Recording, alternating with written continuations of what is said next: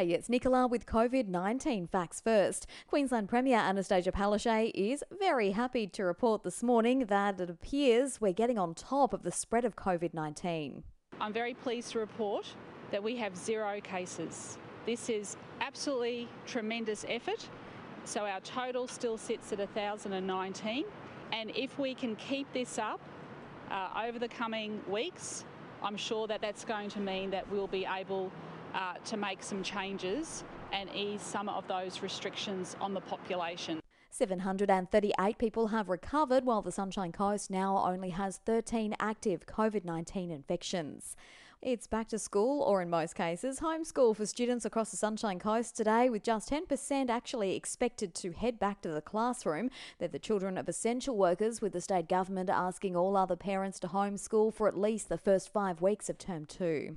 Well, as the global community races to develop a vaccine for COVID 19, we're being told we might never be successful. The global death toll from the virus has passed 164,000, with more than 2.3 million people now infected. Aussie immunologist and former Australian of the Year, Professor Ian Frazer, has told Nine rushing the vaccine through won't help anyone.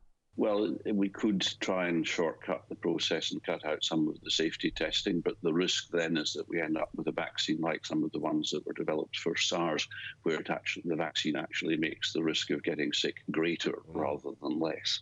And the Treasurer insists privacy will be respected as questions surround the government's COVID 19 tracing app. It's designed to alert people if they've come in contact with a coronavirus case and speed up the contact tracing process. Josh Frydenberg telling Nine he understands there are some concerns, but says the app is for health purposes only. We've taken very seriously the privacy and the security related issues. As you know, Singapore has rolled out um, such an app, and we want to see uh, that digital hand handshake uh, be, be traced so that lives and livelihoods can be protected.